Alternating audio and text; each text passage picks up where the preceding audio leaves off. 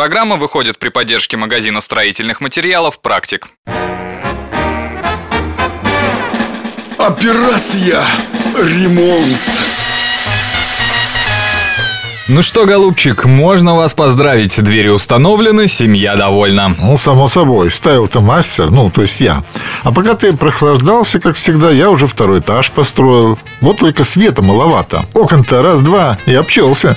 Мой дорогой друг, как раз для таких случаев существуют мансардные окна. Ну, что ты раньше не сказал, что такие бывают? Да вы и не спрашивали.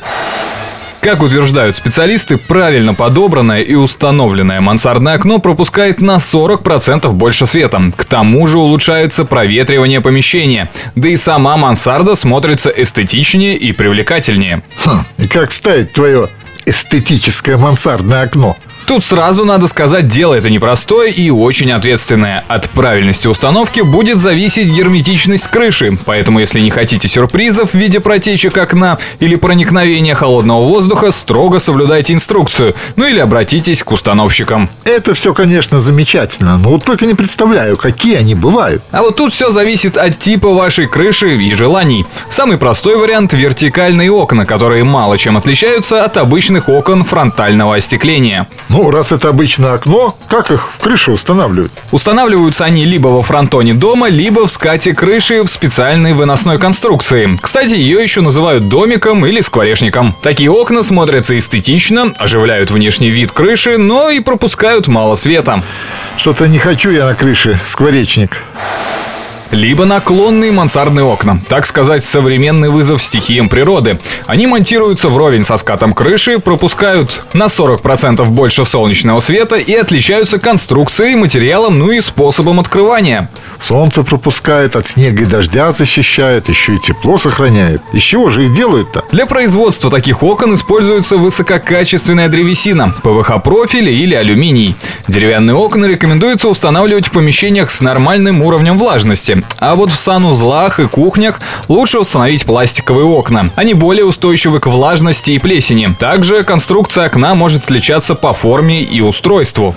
ну давай, давай, профессор, рассказывай. Так называемый стандарт. Окна прямоугольной или квадратной формы. Их используют чаще всего. Также есть балконное мансардное окно. А это как? Это конструкция из наклонного и вертикального окна. Причем оба открываются. Наклонная наверх, а нижняя в сторону, что позволяет позволяет выходить на небольшой балкон. Но жена будет довольна. То, что надо.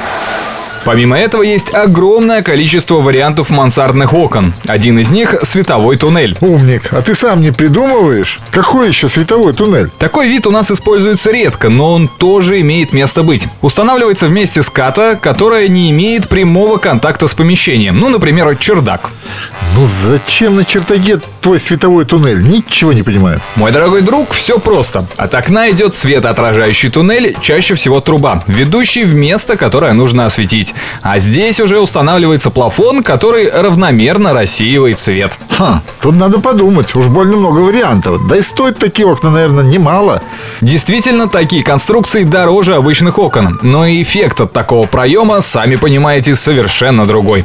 В общем, вы думаете, советуйтесь, а я пошел. Ну, как всегда, как языком молоть, так он первый. Как делать что-то, весь в делах.